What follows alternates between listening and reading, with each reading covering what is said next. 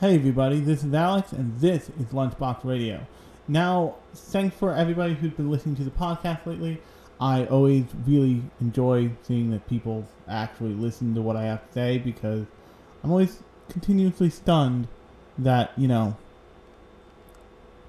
I have anything valuable to anybody to say about anything, much less anime. Although I guess I shouldn't be surprised because, you know, I've been watching this stuff for a while. But on that note, I want to talk about a little show from 2019 called O Maidens in Your Savage Season. 愛から生まれた一冊の本にはまだ書かれていない恋という一文字どうしてみんなあれを知ろうとするの あれにどんな魅力があるっていうの？もしかして君もあれを知りたかったり？あれを知らなきゃ君を知れなかったり？そんなのって。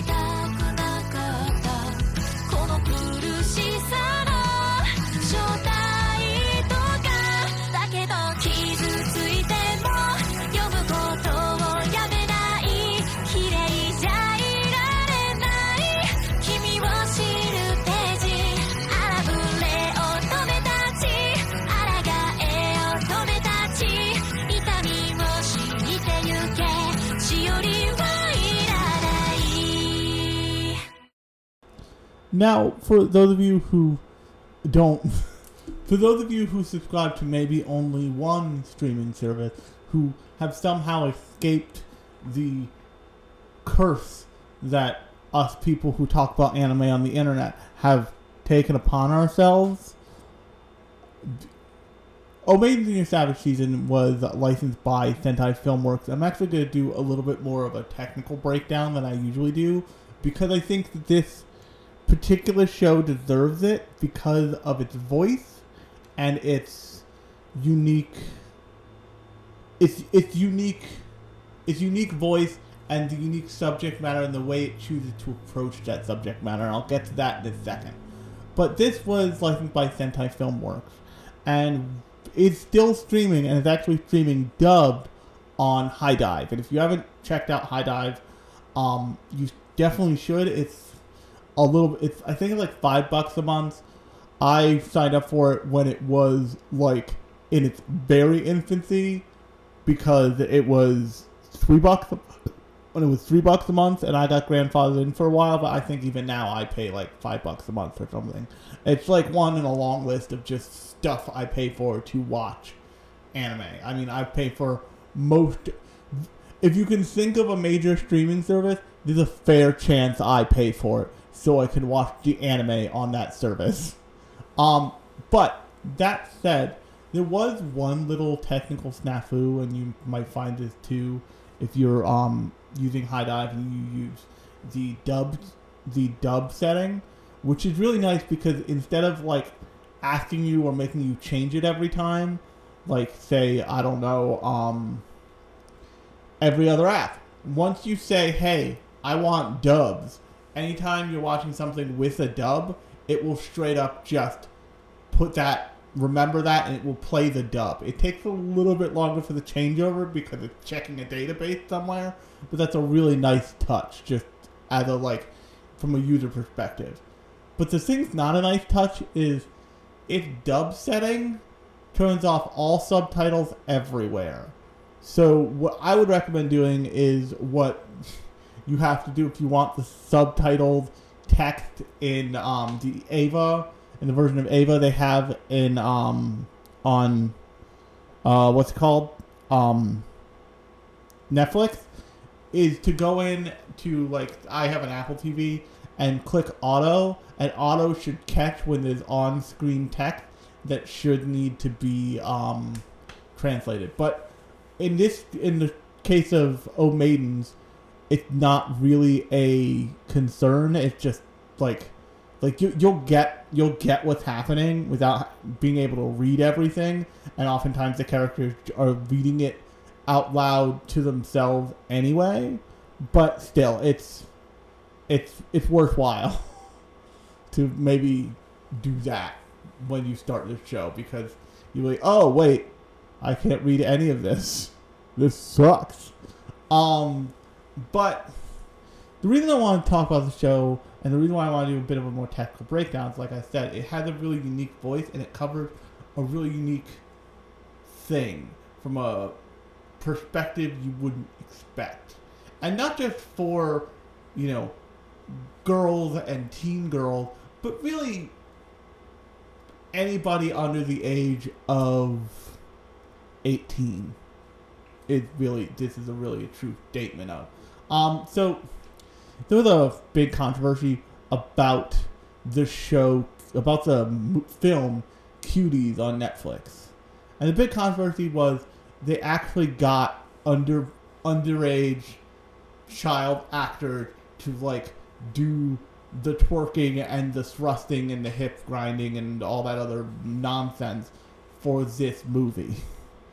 And I had a whole conversation with um, Larry, my friend Larry, me and Lauren's friend Larry, not the Twitter bird, but me and Lauren's friend Larry, and Lauren over on, and I think I just recently released it on our um, Uncanny Curves podcast as a clapcast, but um, which is the stuff we talk to each other about before we like do the clap and get into the podcast.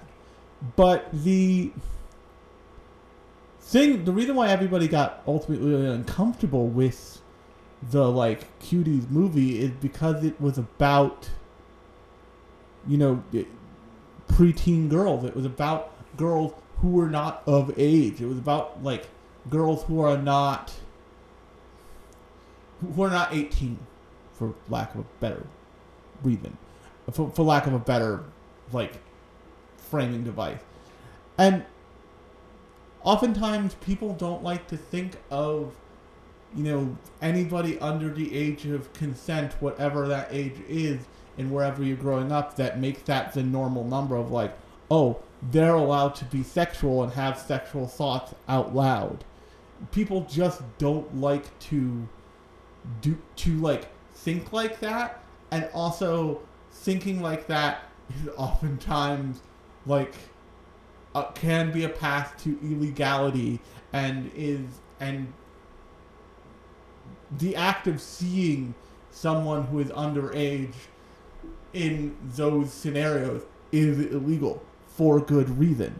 You know, we have child obscenity laws for an actual reason. There's a lot of advantage that can be taken of in that scenario. And actually, there's a character that there's a character that has a conversation with the audience about that in in Savage Season, and we'll get to him absolutely. But what that kind of like controversy also revealed is it's difficult if you're like 15 16 17 and you don't have and i've talked about this before i think uh, either on that um in that cutie conversation or on i've talked about this a bunch of times is my point. But it's difficult to find a way through the minefield of puberty and through the minefield of your hormones waking up for the first time as a young person because there's no resource for you because the resource for you would be basically illegal. Not basically illegal, actually illegal. Like if there was like, okay, kids, this is what it looks. This is what sex looks like. It, that ends up being a problem, a big problem, a child obscenity laws and child pornography problem. But the long and short of it is, is like you're left to find those answers out through a combination of like asking your parents, smacking into each other in the fucking dark of night of the time period that you're in. And it's one of the things that makes high school really difficult. It's one of the things that makes your teenage years violently impossible. It's one of the things that makes the age 19 like just that's an insufferable fucking age to be for anybody because you're technically of age like you can do the deed but you've been so for like a year and you're still no better off than you were usually and it just kind of sucks. Because you're like on this verge of a whole new universe or so you're told and you're just sitting there for 365 fucking days. And one of the few places that has been like a place for it i want to stress this that um oftentimes the lgbtq the lgbtqi plus community have looked to porn as like a way to explore their sexuality before or during coming out or however that process works for them. And that's become fairly accepted. Like lots of LGBTQI plus youth do watch queer porn and do find some degree of normalcy in it because it feels right to them. And we'll get we'll get to a character who's very clearly like had just leaped off that cliff of finding it in herself for that kind of thing. And it's but it's hard for everybody and there's not a whole lot to look to for advice in a way that, a does not judge you b captures the reality and the height as well as the heightened reality of what it is to go through that. And it's really difficult to find that stuff.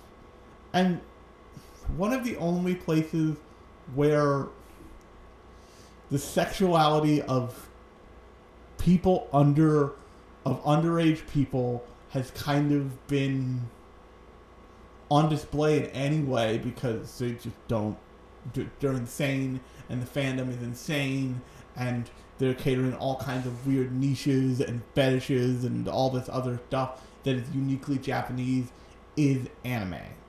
But even they don't have that conversation outright, even in the creepiest of adult hentai stuff. They just don't have that conversation because nobody really wants to think about that stuff because it a we all went through it. We're all adults and if you're listening to this and you are in it and you're going through it, trust me, look at an adult and they had some variant of hormones are here now and my life is just fucked. And recently there had there was one show that really kind of did its best to like metaphorically and physically grab that concept by the balls and just swing it like a nunchuck and that show was um I think it was called um the it had the hormone monster in it. I forget what it was called, but it was a Netflix original, and it was like it's the only thing that I can see that I've seen that comes close to describing the like you hit a certain age and like your perspective on the world changes. It's like a massive brain shift. And yes, you are still the same person at the end of the day, but like there's all the other things added to your calculations of like relationships between men and men, relationships between men and women, relationships between everybody. Everything means new things all of a sudden. And Obey the New Savage season, what it really does kind of fabulously, and it is it is about that happening to a bunch of teenage girls. But and you're left to believe to um actually five teenage girls. And you're led to believe initially that it, it it started to happen in them and they like were refusing to acknowledge it because none of them had the a had the fuel to like the fuel to light the fire so to speak or and none of them had the the reason to acknowledge it because they had no like target person to aim their affections at. And then you come in at the first episode and it it kind of like the pot boils over to, so to speak. And so you follow the you follow these five girls uh girl named kazusa um on onodera Ka, onodera kazusa um Hongo hitoha um there's a lot of ending in h because anime and manga writing um, Sonezaki Rika, um, Sugawara Nina, who, who who is an interesting character for a bunch of reasons, and we'll get to her. Um, and then finally, Sudo Momoko, and Sudo Momoko is another. We'll talk about all five of them basically. And the way it starts out is they're all part of a literature club, and they are reading like just the filthiest porn. But they're like reading it out loud in a basement club room in a way that has earned all five of them a reputation of being like the horny on main literature club that nobody likes. And you find out later, like, yeah, yo, nobody likes you. You guys all just read horny, horny book porn for hours out loud. It's weird. You're weird. And as soon as you start hearing the di- the dialogue that they're reading, you realize like, oh, these girls are just just show just gonna be super horny on main in a way that is incredibly honest and incredibly non-judgmental from the perspective of the camera. And what I mean by that is oftentimes when shows are super horny or when it, or when any character, much like it, but especially a female character, is in any way like outwardly sexual. The camera does things to make it feel like they have an opinion on it, and they are put. And what that is doing, that's putting an opinion on you. If you look at this through the eyes of like the male gaze, the male gaze is the same thing. It's giving the viewer a default perspective on a character. Um, there's a great video about um, that movie. Um, that uh, movie. Uh, what's it called? Um, who's the Joker's assistant? But anyway, so um, the this show notably lacks a kind of gendered gaze, which helps it get around all of these moments. But it also l- lacks this, like, it lacks a judgment on any of the characters and the way they feel and the way they're dealing with their feelings, the way they're dealing with just, like, all the hormones switches turned on at once, and now it's a mess. And over 12 episodes, what that means is is they there's enough time for them to explore things thoroughly, but not enough time for them to languish in things. So you get something that feels pretty fast paced and pretty chaotic in a way that mimics the way it feels when you're like 15, 16 and all the hormones turned on and you're like, oh, what's happening? I don't know what anything means anymore. And then you have, um, I want to talk about this for a second because we'll, this is probably the only time I'll get to talk about them.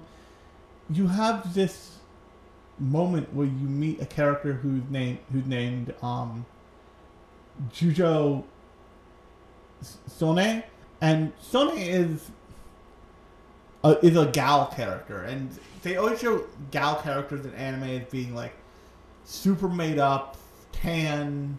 They roll their skirts. Their skirts are always shorter. They like either don't wear a tie or just drape the tie around their collar and like wear their shirt buttoned down so you can see cleavage.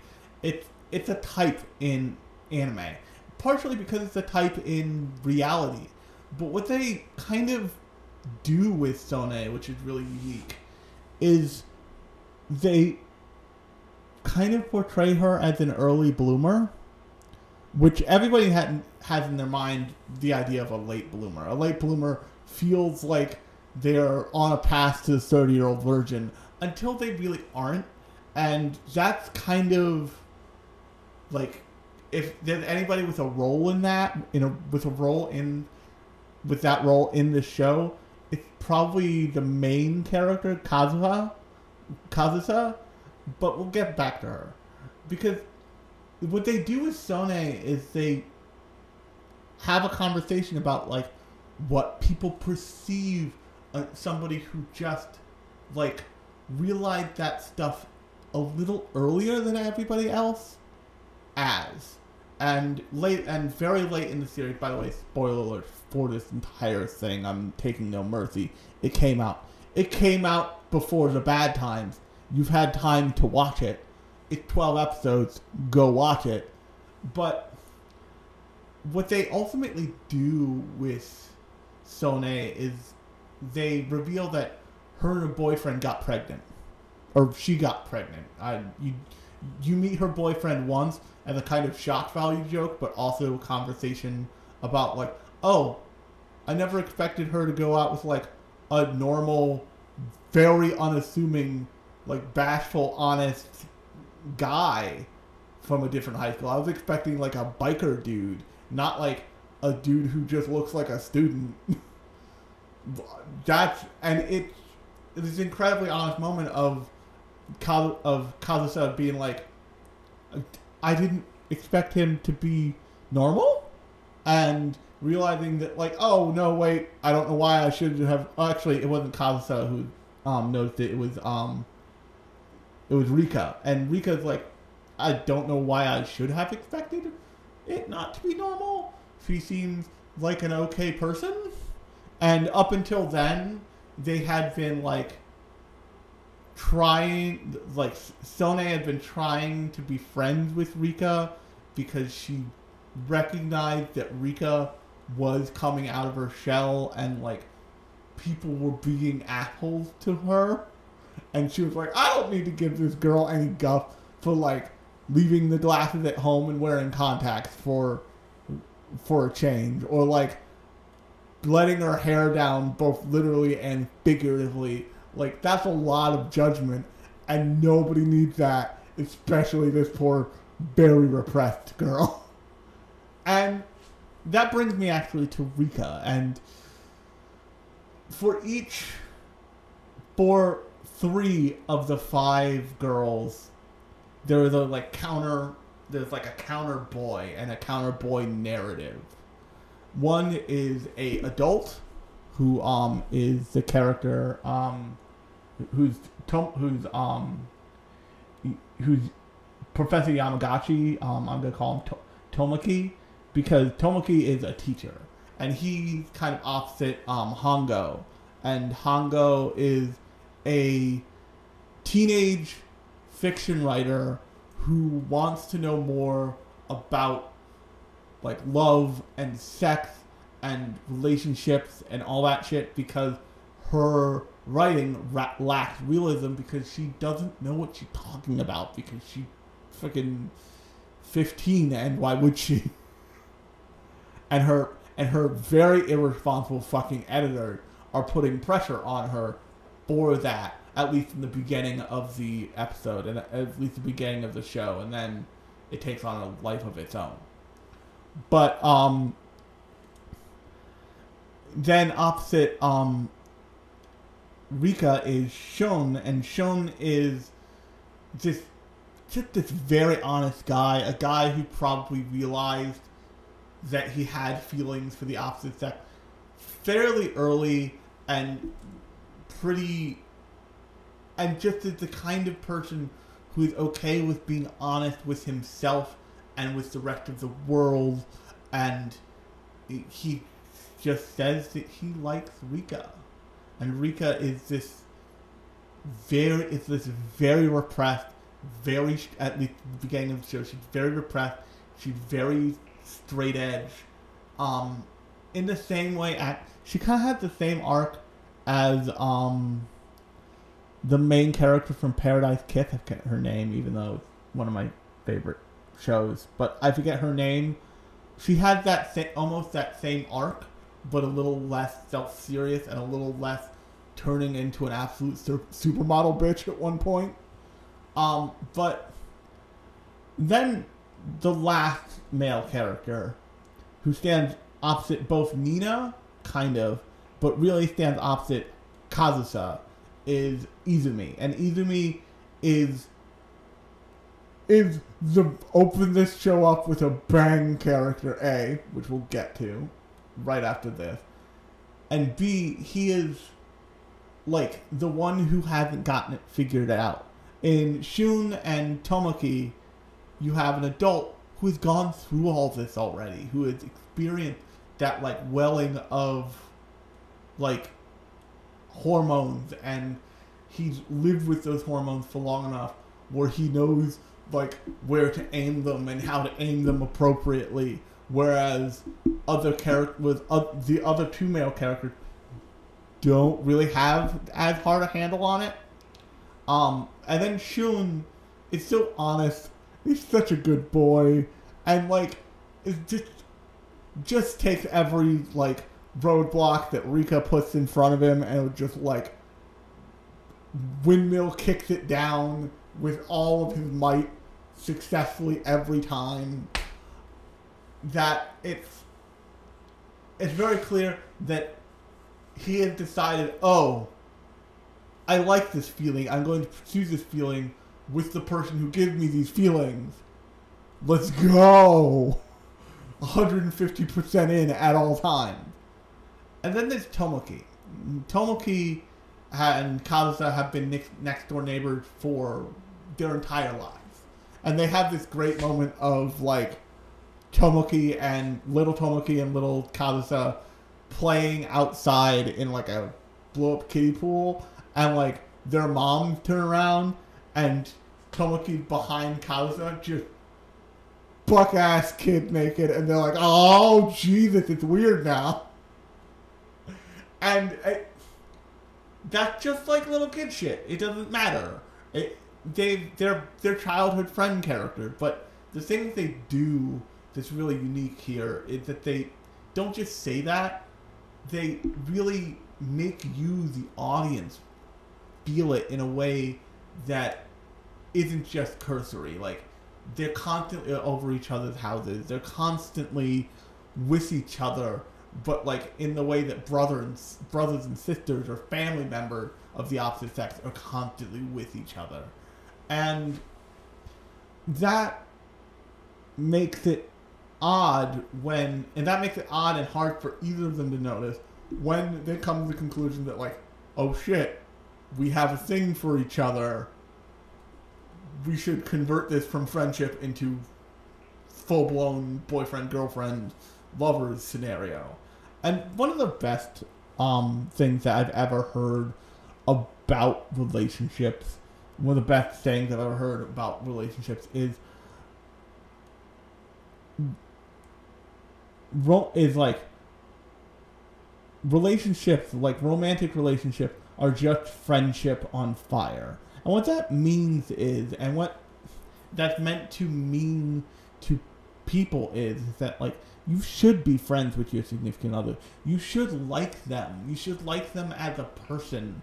You should have fondness for them and want to spend time with them. And it should not be surprising if you like wake up next to your best friend every day. That's not weird. That's the way it's supposed to go. And these two, because they've been friends for so long, they don't know what.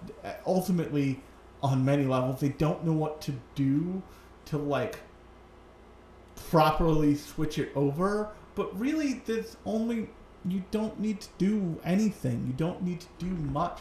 The feeling just needs to be there. And so many people think like, "Oh, I would never date. I would never date him. He's my friend." Why not? It makes total goddamn sense. One of the best um shows about one of the best shows about like the elasticity of romances and the way everything shakes out is actually probably, and you're gonna be like, Alex, you're insane. Gossip Girl, and the reason why I say Gossip, one of the, that's one of the best shows about that, is it really, it forces on you like, oh, these people constantly in each other's orbit, and they're constantly like a thing. Ne- like they're constantly next to each other, and they're constantly with each other, and it's only natural that they would be attracted to each other and like go out and sleep with everybody in their orbit. It makes total sense. It's not rocket science. Like you don't you don't run into your death your destined one all, all the time on a dating app or in a bar. Sometimes, many times, the person who you could best be with has always been there, is always going to be there.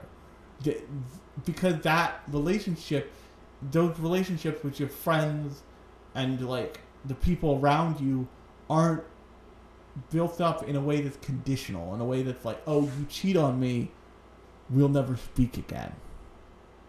I, one of the things that lots of people think, like, why you shouldn't date the person you're friends with is because you don't want to lose them, and that's a constant thought that everybody has at some point.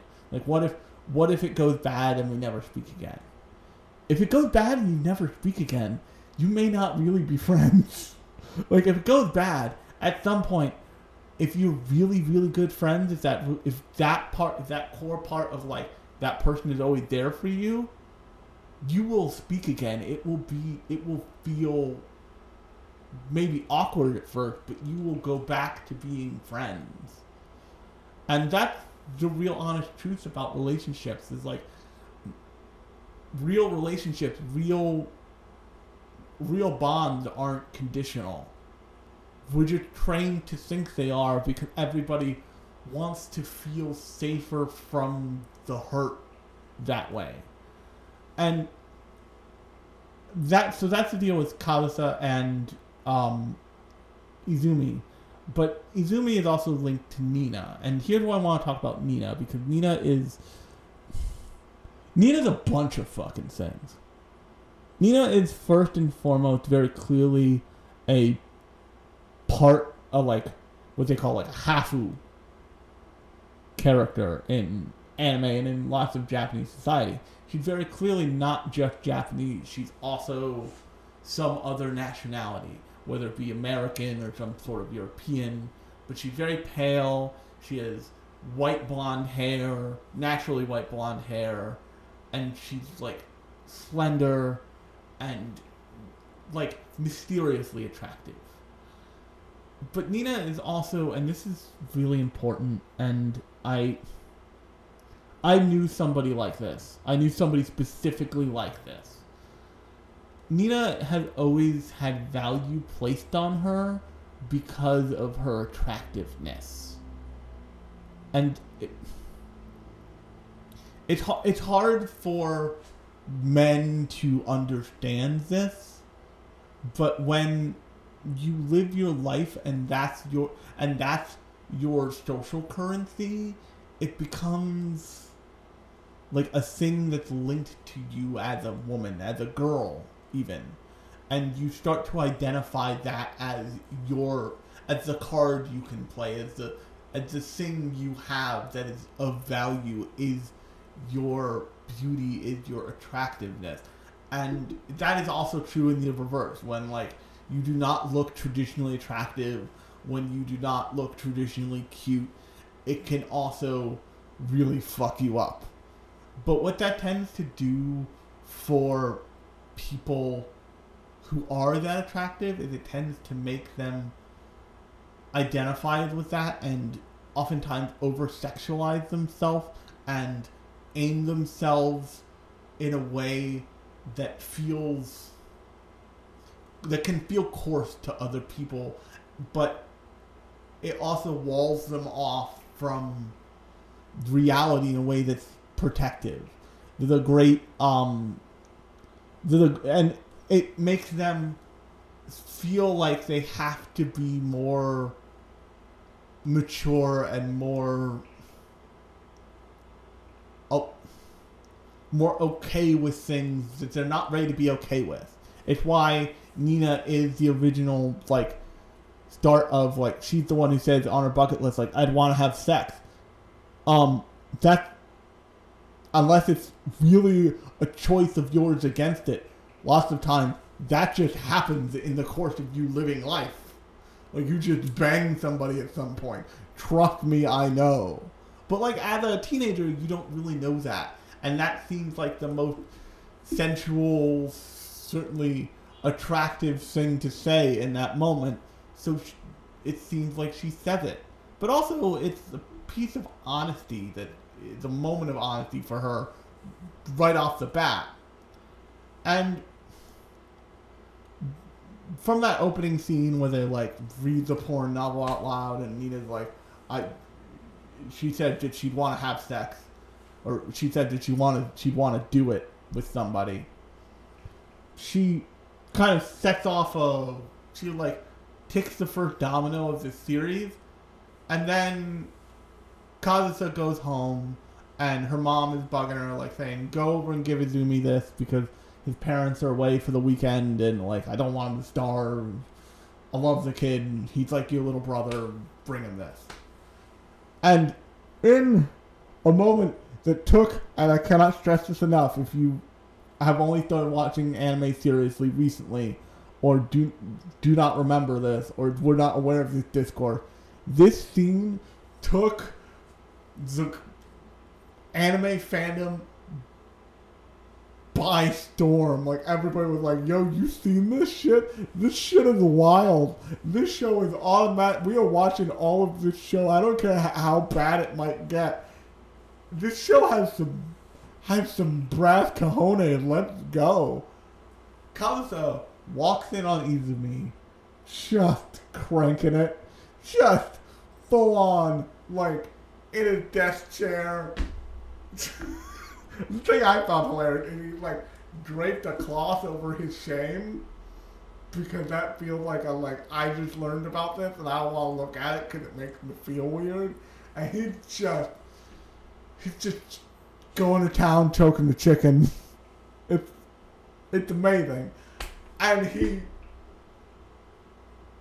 he she, she walks in. The entire house is dark because as a as an adult man, when you first discover this process of doing that thing, it feels like no one needs to know. It feels like you need guaranteed the entire domicile to yourself for an extended period of time before you can like really get into it and really like just be honest with yourself. Just be a dirty little weird gremlin. And that's the vibe. They nailed that vibe absolutely perfectly. Like she walks into the house, and you as a man are like, listen, you need to go straight to the kitchen. You need to put that in the fridge. Put a note on it.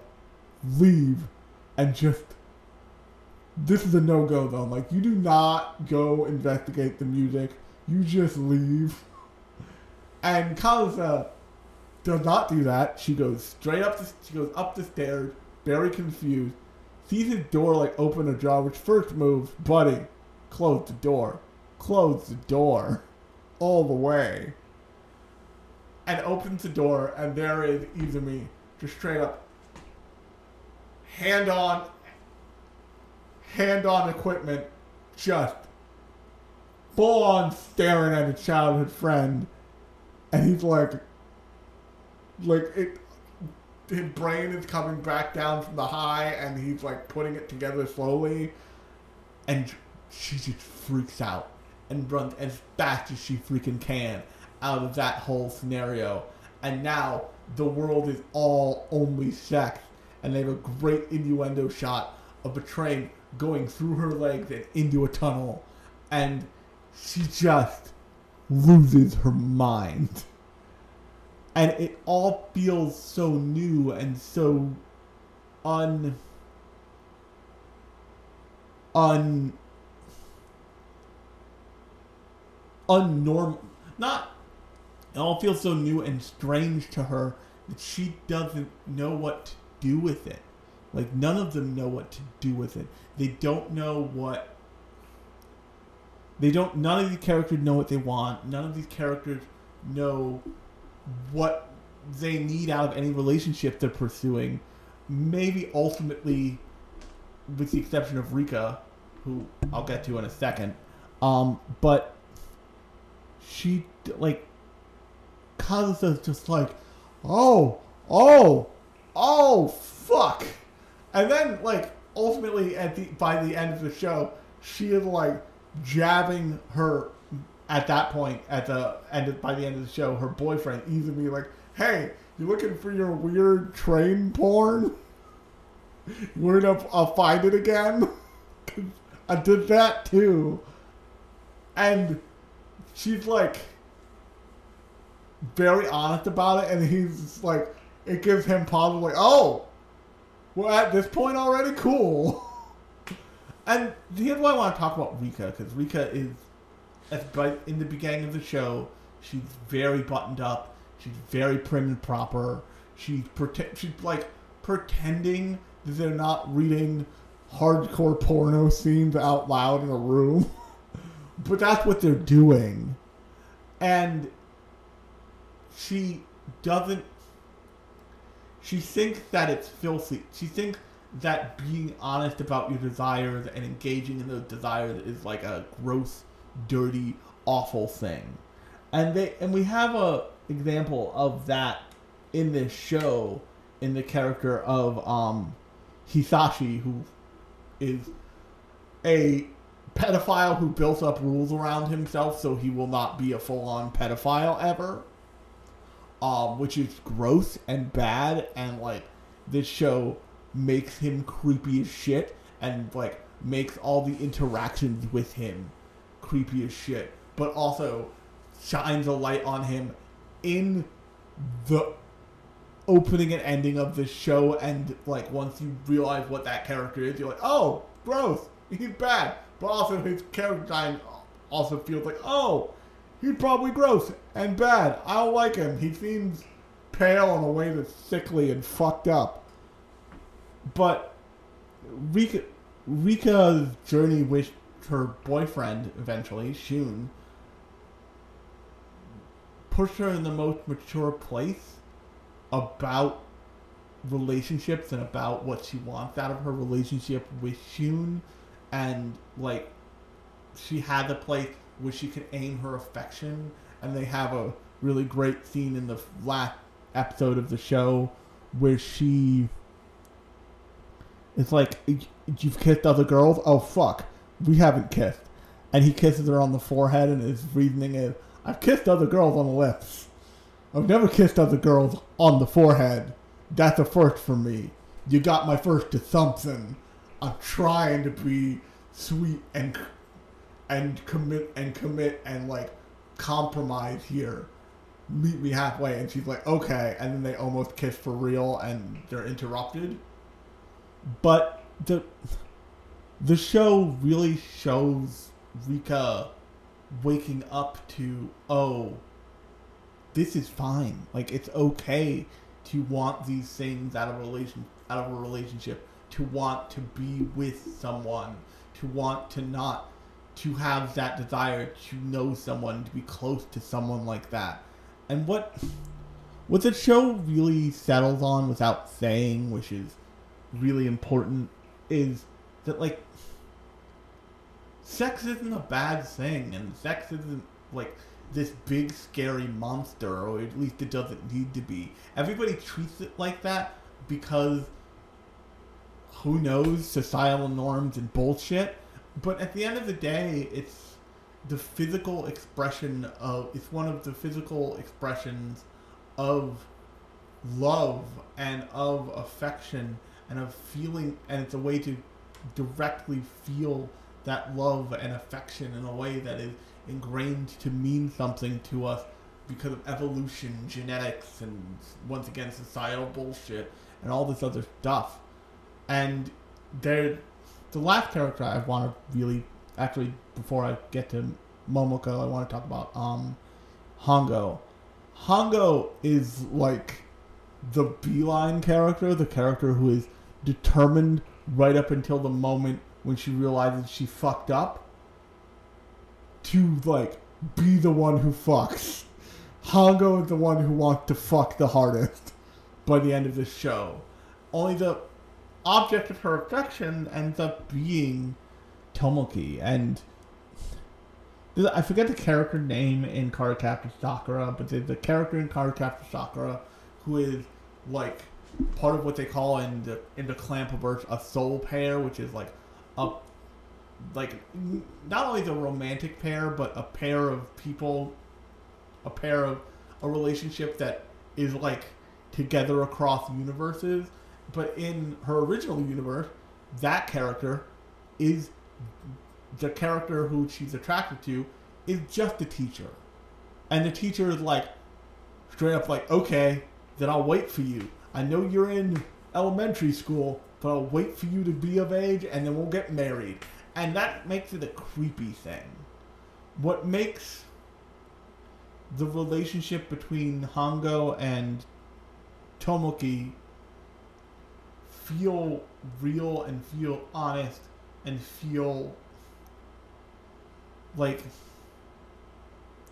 like not creepy in the way that that that Hisashi feels is and it's one of the reasons why I think it's important that they have both Tomoki and Hisashi in this show is Tomoki at all points is like no you're a child you you like you like me because of your perception of me as like an adult as like the kind of person you would like and yes Tomoki takes it way too far and gets way too fucking in over his own head like a dumbass. But the the, the long short of it is, and once again, spoilers and like offense warnings. I'm sure trigger warnings if like sexual act between a minor and a adult. You don't like that. A trigger warning for this entire episode, but this specifically. Um, and also the Hisashi conversation that I'm probably going to have after this specifically. Um, Tomoki in an attempt to like get Hona get Hongo off this like path that she's on, and it ultimately kind it ultimately worked pretty much. It's like okay, fine, you really want to do it, do it. Meet me at this bus stop. She waits at the bus stop. He picks her up in his he picks her up in his car, and he does like the thing that, and I understand this. This is the like sex version of bring your kid to a jail cell when they did something first time they do something like atrociously bad. And he brings Hung- Hungo to a love hotel, but not like a normal, not like a medium range or high end love hotel. He's not trying to make this glamorous. He's trying to prove a point. he brings her to the cheapest, love, the cheapest, grossest, weirdest love hotel kind of ever. Like bad wallpaper, sconces from the seventies, the whole the whole nine yards. And he but he overestimates like the determination at which Hongo feels like she has to know, she has to do this, she has to do this with this person, this person she's attracted to, and like she's accepted the fact that she's attracted to him, and she goes straight up full sixty nine on him. Mind you, she's not wearing underwear, and she gets to the point and she's like, where she's like ripped off his pants. She's like, "Why aren't you aroused at all?" And it hits her that he wasn't kidding. He's not attracted to her. He's not. It, she's not his type. Even if she was an adult, she wouldn't be his type. And it just it hurts so much that she just breaks down crying and cries for the rest of the time. And he's just like, it's not. This is this is why this wouldn't ever work. Not just because you're a child. It's because you're not there yet. You don't understand what it is to be an adult because you're not an adult. You need more time. It's fine. The world is the world. I didn't make it, but this is what it is. And like, he, granted, he did not anticipate full on, like, the equipment being out in the open at some point. But he did. He got the point across one way or another. And from that point on, Hongo is very. Uh, she still clearly has feelings for him, but she understands kind of what that is, and she comes away with like that moment of just like that felt that like was a thing for her. It what it felt it felt a certain kind of way for her, and she had that moment for herself. And like also, it's it's borderline illegal. It's like not the most illegal in the show that still goes to Hisashi, fucking pervy asshole asshole savant director jerk. Um, but Tomoki like does the best thing he could have in that scenario. Not the best thing he could have. Let's be honest. Best thing he could have done is like remove himself from the scenario entirely, no matter what it took. But he does. He gives her an honest experience in a way that feels like it wasn't talking down to her. It feels like it didn't. And this whole show kind of does this, and it's fabulous. And this whole show, for that reason, makes has the character that has the most opinion about are the character who try and force the world on these the, who try and force these characters who are coming of age like ultimately they do with um Sone by the end to like fit into their narrow box of what children should be when teenagers aren't aren't full on adults, but they aren't children. They shouldn't be like you shouldn't treat a teenager like you treat a full on child. A teenager is not a four or five year old. A teenager is like someone who has started to have real thoughts and interactions and opinions with life and about life.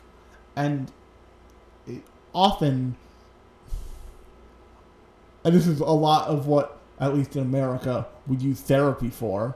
Often, children, like uh, teenagers, the only way they can experience that, like, an honest, filterless conversation about lots of things is through therapy, and that's because therapists are specifically trained to appropriately like take you through that stuff. There's a one of the funniest stories. I was in group therapy for a, a while. I was also in normal like one-on-one therapy for a while, but I was early for my therapy session, and I walked.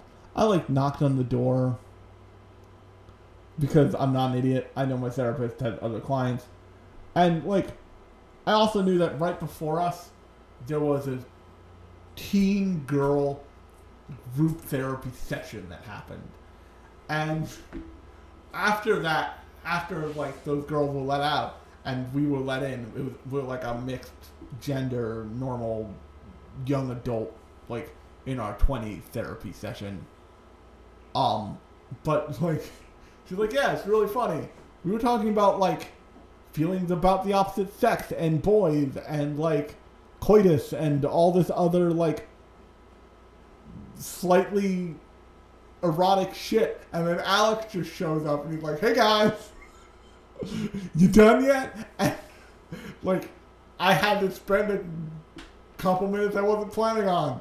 Like just bringing them down from and then there's a dude here. To which I apologized to her for. She's like, It's fine. It was bound to happen. It was funny that it happened exactly then. And the only adults they chide or they have a, a definite like these people are bad opinion on are the adults who are like, no, you're a kid. You, why do you have these feelings? Why are you experimenting with this at all? Would you rather them do it when it was when they were fifty and they still don't know what they're doing and they're fucked up? No, that's worse. You're supposed to like be. The, they, they have the phrase young, dumb, and full of cum for a reason. Like, that's common because that's the way it is. And the longer you put that off, the longer that people aren't asking questions about that stuff, the less accessible it becomes and the harder it becomes. Because you don't. It, if you don't. If, if you say, don't have any thoughts about sex until you're 50 years old, it's not any easier. It's harder, in fact, because everybody else knows the rules and you don't. And so much of what the like mindset that was the approach to cuties was, and granted, the problem with cuties was like the sexuality was full blown and out there in a way that it was not that it's not in something like um what's it called in, in that's not in Savage Season certainly, but it is in um the Hormone Monster show from Netflix. Like it's all the way the fuck out there in that show, um, which is great if you are looking if you're looking for that or you like have a kid who like might need that. Look that show up. It's worth it. Um, but the the show really makes those characters those characters the bad guys ultimately. And then it kind of brings everything to a head and it makes it so like okay you have these feelings we have these feelings for each other in all kinds of different directions. And we have to live with that. We have to but we also have to live with like we've in Tomiki and Kazusa's case they live with the fact that they like each other but they also like their relationship. But they want the thing they want out of a romantic relationship is more time with each other is to like let those feelings grow and that's what they ultimately decide on. The thing that you know Rika and Shun have with each other is new and they're exploring it and they're like very both of them are finally in a place by the end of the show they're very willing to explore it. Hongo has realized that like that relationship will come for her. It's like a feeling of mutual love will exist for her and she has had an experience of a lifetime already that will be enough for her until she gets to that point. Uh, and then we come to Nina and Momoko. And Nina, like I said at the beginning of this, has lived a life that has stressed to her, you are beautiful, you are attractive, you are valuable because you are attractive. And when she developed feeling for Iz- for Izumi, they're honest. It's like she's finally on when she's finally on. She's like, I'm okay. I'm like actually have a crush on Izumi, and I'm admitting it to the world for once instead of just letting it pass me by because I don't have enough self value to act on it. For once, she does. But then what she says is she says, I'm okay with Izumi only wanting my body. And that's the thing that tells you that Nina has some stuff she needs to work out. And Izumi later said, like, hey, I need to go apologize to Nina because she's probably pretty raw right now in a way that she can't hide. And it's important that you apologize to people when you hurt them, even if it was unavoidable. And she's still basically, she's still a good person. She's not a bad person. But if she sits with this for long enough, that might make her a bad person. that makes any sense. And then there is Hisashi, the last character that I kind of want. Actually, the last character I want to talk about is Momoko, so we'll save Momoko for last. But Hisashi is. He is the root of Nina's, like, hot girl summer itis, so to speak. He is the root of her being, like, aloof and unapproachable. And even she says, like, he valued me because I was a child. And because chi- children are pure and gorgeous. And this guy's a creep, fucking creeper. And when the show reveals him to be a creeper, Nina realizes this, this guy basically groomed her for years. And she immediately, immediately punches him in the face as hard as possible. And, like, if there's one criticism of this show that I really have, uh, it because the, the and the will they won't they of this show is is is honestly earned and honestly demonstrated like listen these are a bunch of teenage idiots. They don't know what they're doing yet. Like it, it's a will they won't they thing because they don't fucking know either. Not the show knows not not the show knows but they're not letting you have it. The big the big faults I have with this show are they start to get into same sex relationships and just kind of don't have the they don't really have the space to tackle it, if that makes any sense. And they start to get into the kinds of like this person is this person is deranged and their sexuality comes from some sort of very damaged, very fucked up, should not be allowed place, like Hisashi, as kind of like just he exists and he can be a joke character when we need him to be a joke character, but like he- exists and that's fine and it it's not it's not cool. It's like the the inclusion of Hisashi should have been like this is a character who is a demon and they so almost get there and they just they don't stick the landing on it because as soon as she full on cold cocks him in the face when he's like literally licking up the front of her body and she's like nope don't like this!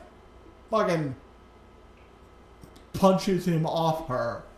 They like have a frame of it like it's a comedy thing and it just doesn't it doesn't it doesn't read right.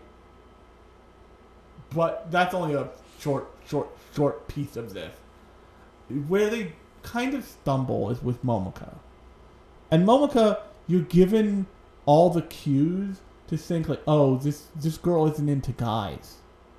This girl this girl isn't into guys at all. And there's a character who she ultimately meets who like they play off as like an okay dude for like the first five seconds. And then he's just the biggest douche. And then once you add up all the pieces you're not sure that he's the biggest douche? You the thing the only thing you're sure of is he has about as much experience and understanding of how to do this as any other teenage guy which is none. And he you start to realize that the problem isn't necessarily with him although the problem to be clear is with him he is like the situation from fucking Jersey Shore levels of douchebag. He calls his he calls his friends his bros, and it makes me want to kick him in the head. But the focus they keep coming back to is Rika didn't like the experience of like putting of like aiming her attraction at him. And that's the way i w- would put it with all of these characters. They all aim their attraction at another character. And she doesn't know at first she doesn't know why she isn't attracted to guys and then she has a moment where she just like breaks down lets go and confesses her feelings for nina. And nina is like i don't know what to do with this. This is my friend. I i can't i don't know what to do with this. And she has a um and nina at some point says like if you had to have sex with like this person or the world will end which would you what would you do? And to cop to cop to both kazusa and to momoko and momoko rephrases it to kazusa since they're like the best of best friends and she goes if you had to have sex with mr tomoki um, or you had to have sex with or you had to have sex with me, what which would you do? Or, or the world would end, what would you choose?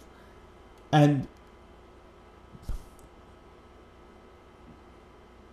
Kazusa says a thing that feels log- like a place of logic, but any any adult would realize like, oh, you're trying to make it okay that like girls have sex with other girls.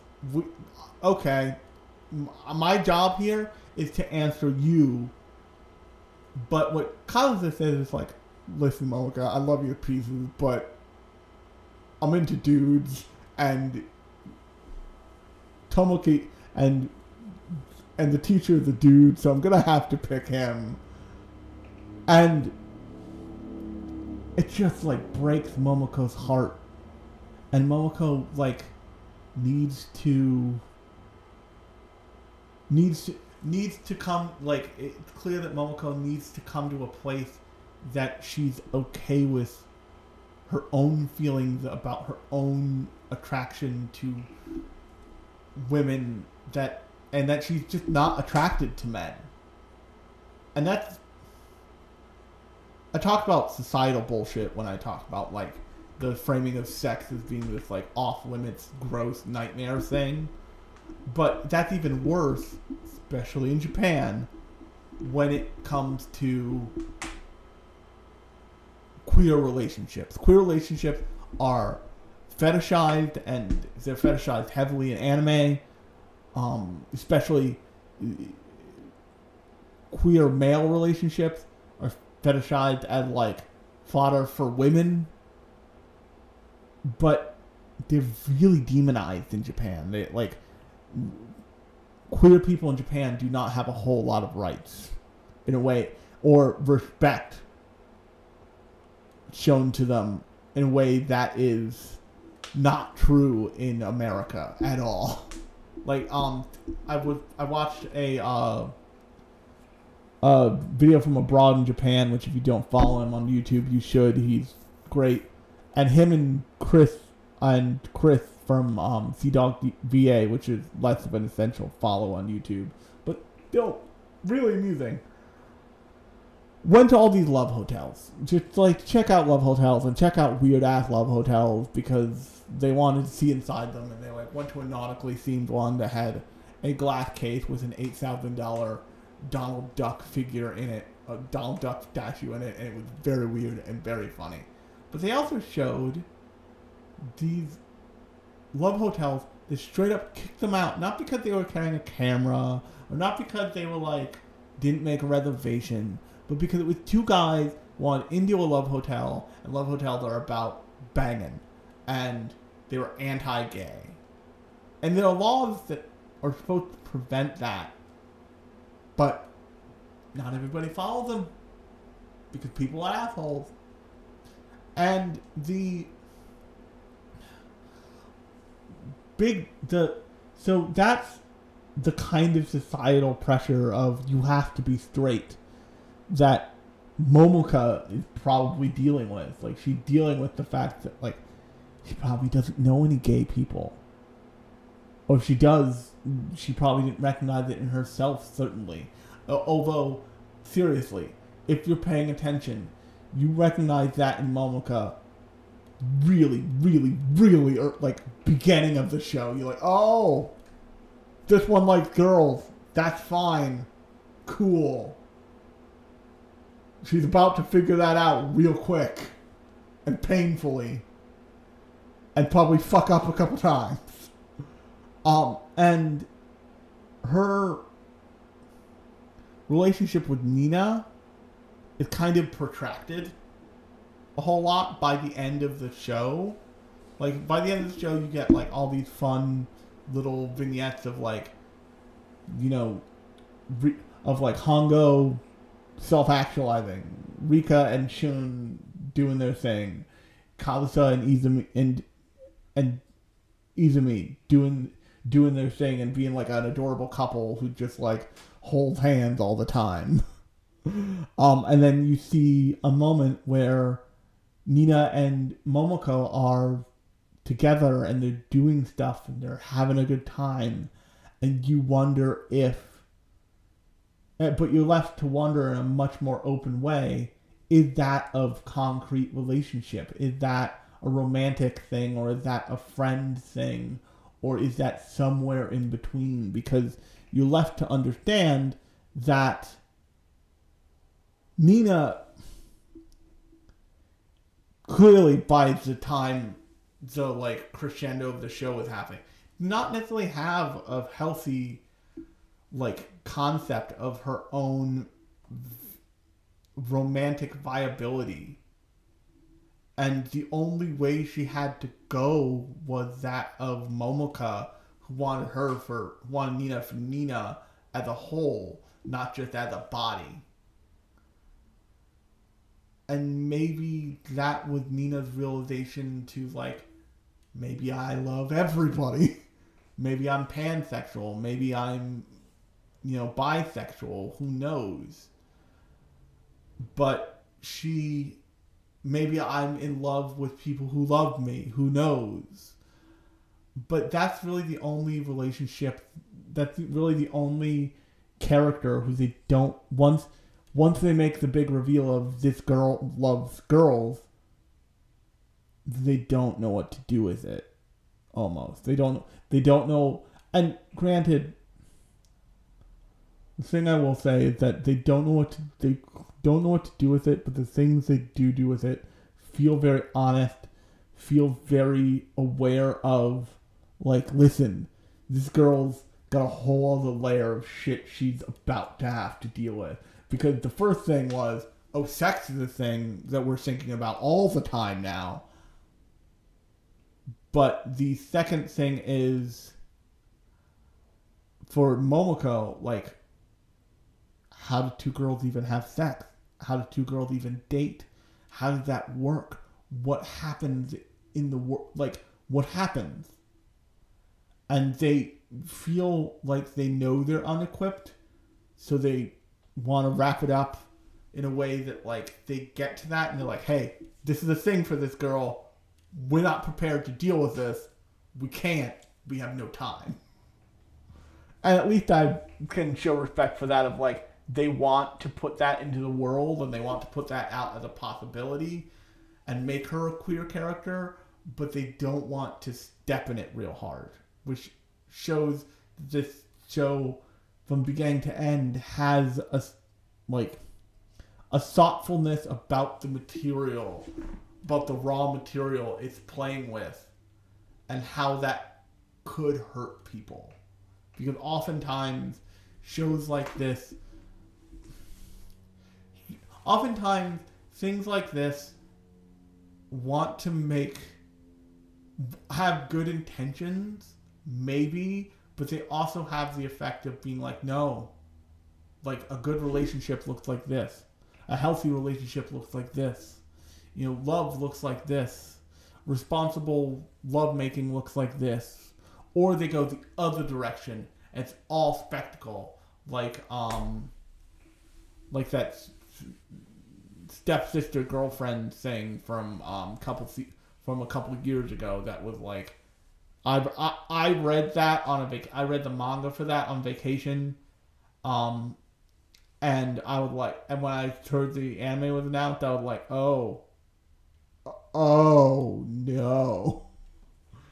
On that note um I went fairly long this time. I hope you guys don't mind. I had a lot to say about this show because I found it really kind of fascinating because of the a the subject matter and b the kind of wide exploration of the subject matter from like all the way from like childhood friends what it would actually be like for childhood friends to actually convert into a relationship probably happens way more than you would ever fucking imagine um to like what happens to a child who is clearly and I can't stress this enough Hisashi abused the shit out of Nina. It's just true. I also Nina like is a like a rare thing in Japanese society that depicted as beautiful and foreign in the way that America oftentimes treats East Asian people, um, which is disgust. It's disgusting in both directions, guys. But like, she was clearly psychologically abused at the very least, maybe physically abused, um, but definitely psychologically abused, and